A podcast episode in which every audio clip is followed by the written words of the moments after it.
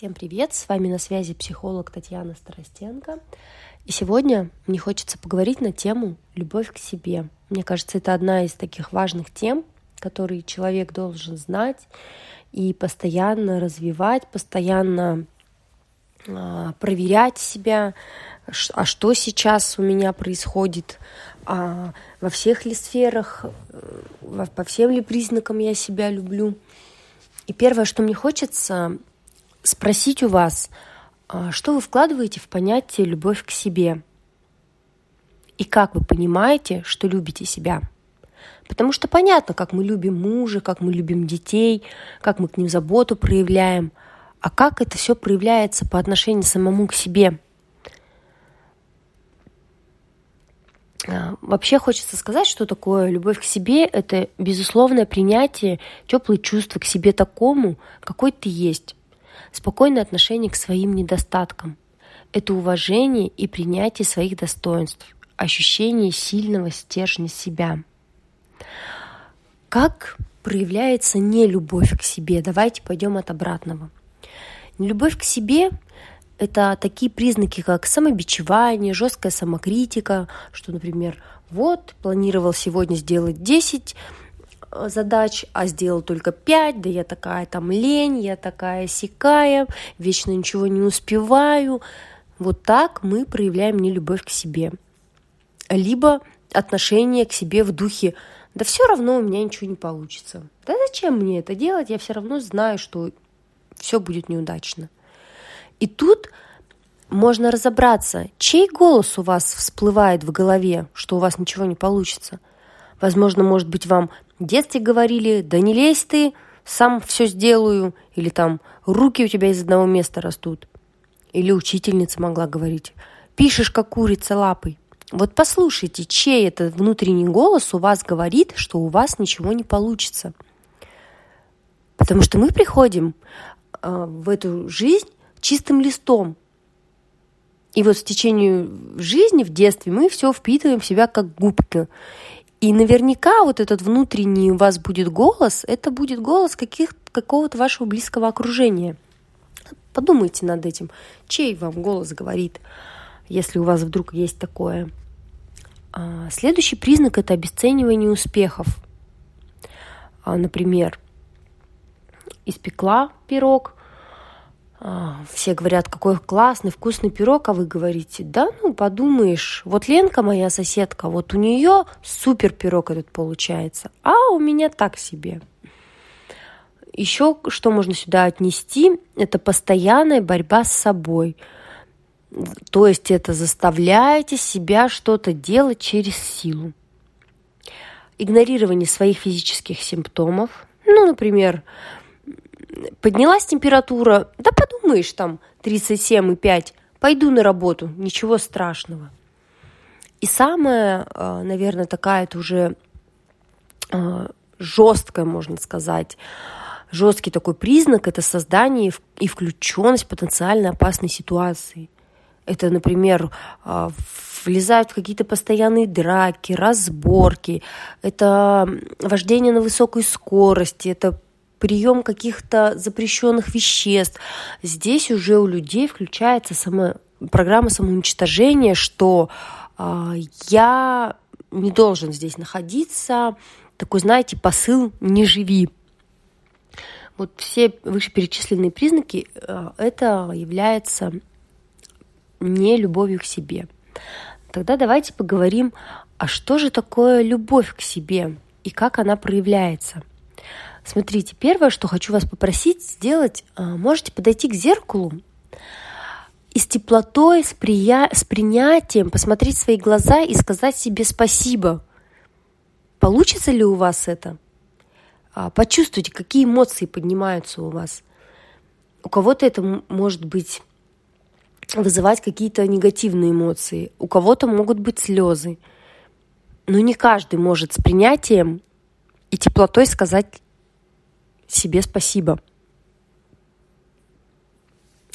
Осознание и принятие своих сильных и слабых сторон – это признак любви к себе, когда вы понимаете, что вы допустим, убираться не любите, хозяйка вы не очень, но зато вы классно работаете, вы успешная, и вы можете при помощи этого нанять себе домработницу. И вы осознаете, что да, я плохая хозяйка, но я успешная в карьере, и это нормально, быть разной, мы все не идеальные. И принимать себя со своими недостатками и достоинствами – это классно, это любовь к себе. А, знать, что мне подходит, и действовать, исходя из этого знания. То есть понимать, что я люблю, что для меня приемлемо, что неприемлемо, где можно мне что-то кому-то отказать. Ну, здесь больше идет про выстраивание своих личных границ. А, забота о себе. Ну, это естественно. Обращаться с заботой о своем теле, здоровый сон, еда, спорт, забота о психологическом здоровье, например, ограничение информационного потока, какой-то негативной да, информации, уход из токсичных отношений. Причем эти токсичные отношения могут быть не только с партнером, допустим, а это могут быть где-то на работе, с друзьями. Например, у вас есть такая подруга, которая постоянно сливает вам весь свой негатив. Вот чтобы позаботиться о своем психологическом здоровье, можно либо ей сказать, что вас больше такое не устраивает общение, либо выйти из этих отношений с подругой. Это будет любовь к себе. И вы, наверное, уже многие слышали, если как-то вы проявляли любовь к себе, выстраивали свои личные границы, да, то вам, возможно, люди говорили, что вы эгоист. Ну, либо, возможно, вы, может быть, где-то слышали в адрес другого человека или сами говорили кому-то. Хочу сказать, что любовь к себе и эгоизм, они различаются. Эгоизм – это когда вы игнорируете интересы другого человека – иногда даже решение своих проблем за счет других. При этом вы ничего не даете взамен этому человеку. Эгоист действует из дефицита, нехватки. То есть у него как бы внутри такая дыра чувств, эмоций, э, уверенности – ну, дефицит любви к себе у него. И он из этого дефицита действует, под тем самым потребляя чужое внимание, чужое время, постоянно на себя требует, а я, а я, посмотрите на меня.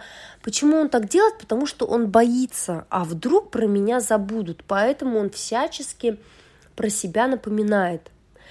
Неумение быть благодарным – это тоже один из признаков эгоизма. Стремиться манипулировать другими. Например, Жена говорит мужу. А, раз ты пошел с друзьями, значит, ты меня не любишь. Все, выбирай, либо друзья, либо я. Вот так действует эгоист. Не умеет уважать других, стремление получать блага за чужой счет. И здесь, смотрите, это все в совокупности действует. Несколько признаков, если вы увидите таких, то уже можно об этом человеке сказать, что он эгоист. Но если человек не умеет быть благодарным, это не значит, что он сразу можно сказать, что он эгоист. Может быть, его просто-напросто не научили. Поэтому, если есть какой-то один признак, а, это еще не значит, что человек эгоист. Откуда же у нас это берется, любовь или не любовь к себе? Ну и, естественно, первыми такими э, признаками являются первые годы нашей жизни, где-то первые один-два года нашей жизни, когда формируется нейронная сеть мозга, то есть мы видим, как родители к нам относятся, у нас э, возникает взгляд, значит, как должны относиться к нам другие и как я должен к себе относиться возникает чувство самоценности, воспринятие мира как безопасного или опасного. Вот. И ребенок, понимаете, когда ребенок маленький, он смотрит на родителей как на богов, э, что они вообще непогрешимы, что они идеальные, и ребенок не может оценить поступки взрослых и качество отношения к нему. Если, допустим, э, младенец там мама к нему подходит, она, например, уставшая какая-то или еще что-то, у нее какая-то негативная эмоция, и маленький ребенок, он воспринимает это все на свой счет. Мама грустная или папа злой, потому что какой-то я плохой. У ребенка возникает такое ощущение, что Если что-то с родителем не так, то значит это я плохой. Это не... Потому что роди... Э, ребенок не может подумать, что у родителя что-то случилось, папа устал на работе. У него такого понятия нет. И вот, и если к ребенку проявляют заботу, любовь, ласковые объятия, то ребенок воспринимает эти посылы как я хороший, я любимый, я нужен. А если агрессия от, от, от родителей, оставление, игнорирование, ребенок воспринимает как ты плохой, мы тебя не любим, ты не нужен. И смотрите, вот эта агрессия, оставление, игнорирование, да, это в любом бывает случае, потому что все не идеальные. Где-то там мама, допустим, сейчас занята, не могла в ежесекундно подойти к ребенку. Но ребенок может подумать, что он не нужен в этот момент. И если вот фон постоянно такой, из раза в раз, на него внимания не обращают, оставляют, как-то там агрессируют, то ребенок, конечно, у него сформировываются такие установки, что я плохой. А если это как-то через раз, иногда там такое бывает, то у ребенка травма может сформироваться, но вот этот общий позитивный фон, он эту травму закроет. Вообще, а, мы стали уже взрослыми, никто не виноват, что у нас где-то какие-то там травмирующие события были. У любого человека есть какая-то детская травма, и причем эта травма может быть а, Мама ушла в магазин, вас дома оставила, вы ее потеряли, у вас истерика, что вы никому не нужны, вас никто не любит. Травма может даже такая элементарная сформироваться. И когда, или, например, вы подходите к папе, он там занят, на вас внимание не обратит, для вас это травма, и потом уже, когда вы, допустим, во взрослом возрасте, подходите к мужу, он занят, говорит вам сейчас позже, и вы проваливаетесь, у вас состояние и он меня не любит, и я ему не нужна. Вот, здесь у нас выходит наружу наш травмированный внутренний ребенок. Что очень важно в эти моменты? В эти моменты очень важно отслеживать и наблюдать, кто сейчас в вас. Это внутренний ребенок или внутренний родитель? Ну, то есть, как бы со стороны на себя посмотреть. И когда у вас проявляется такой внутренний ребенок травмированный, нужно его успокоить, быть для себя внутренним заботливым взрослым. В нас живут три такие, можно сказать, субличности. Внутренний ребенок, внутренний родитель и внутренний взрослый. Так вот, когда у вас выходит, проявляется личность внутреннего ребенка, вы должны его успокоить своим внутренним родителем. Надеюсь, все понятно. Если непонятно, вы можете мне писать, э, там есть ссылки на мои соцсети, можете мне писать, и мы с вами можем подробно разобрать эти темы. Что можно делать еще на пути любви к себе? Найти человека, кто был за вас в детстве, да, может быть, мама вас критиковала, папа ругался, но наверняка был такой человек, который поддерживал и принимал вас. Вспомните его взгляд, вспомните его слова, какие, какие он вам слова поддержки говорил. Что было? Может быть, это был какой-то воспитатель, учитель, мамина подруга, соседка, бабушка, тетя. Наверняка попробуйте вспомнить, кто был поддерживающим вас в окружении. Еще немаловажный шаг на пути любви к себе – это сместить фокус на положительные моменты вашей жизни.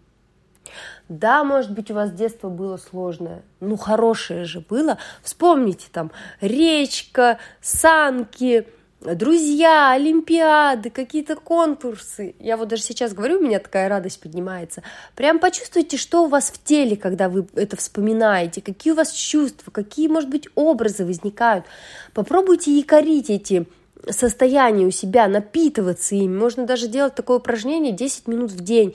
Садиться и прям вспоминать эти образы, что хорошего было, и наполняться этим, этими ресурсами. Шаг четвертый – это, конечно, выстраивание своих личных границ. Понять, что для вас приемлемо, что неприемлемо. И замечать, как ваши границы работают в течение дня, как вы на работе отстаиваете свои личные границы, в течение там месяца, недели. Понаблюдайте, кто нарушает ваши границы, где они нарушаются и что можно для этого сделать. Пятый шаг – это забота о себе. Подумайте, как вы можете позаботиться о себе. Вот обратите внимание, как вы заботитесь о своих детях, о своем муже. Можете вы также заботиться о себе? Ну и еще такое интересное упражнение дам. Написать письмо своему внутреннему ребенку. Вот прям представьте себя маленького. Какие слова поддержки вы бы хотели себе дать? Как бы проявляли заботу к себе маленькой, сочувствие?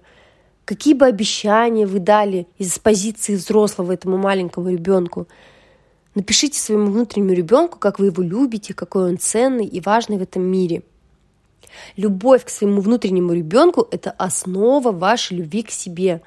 То есть, когда вы полюбите вот этого ранимого, маленького внутреннего ребенка, который вас живет и который иногда наружу выплескивает все свои эмоции, когда вы его полюбите, когда вы отнесетесь к нему с заботой, тогда у вас еще больше будет формироваться любовь к себе.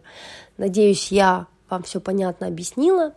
На этой нотке я хочу завершить этот подкаст на тему любви к себе.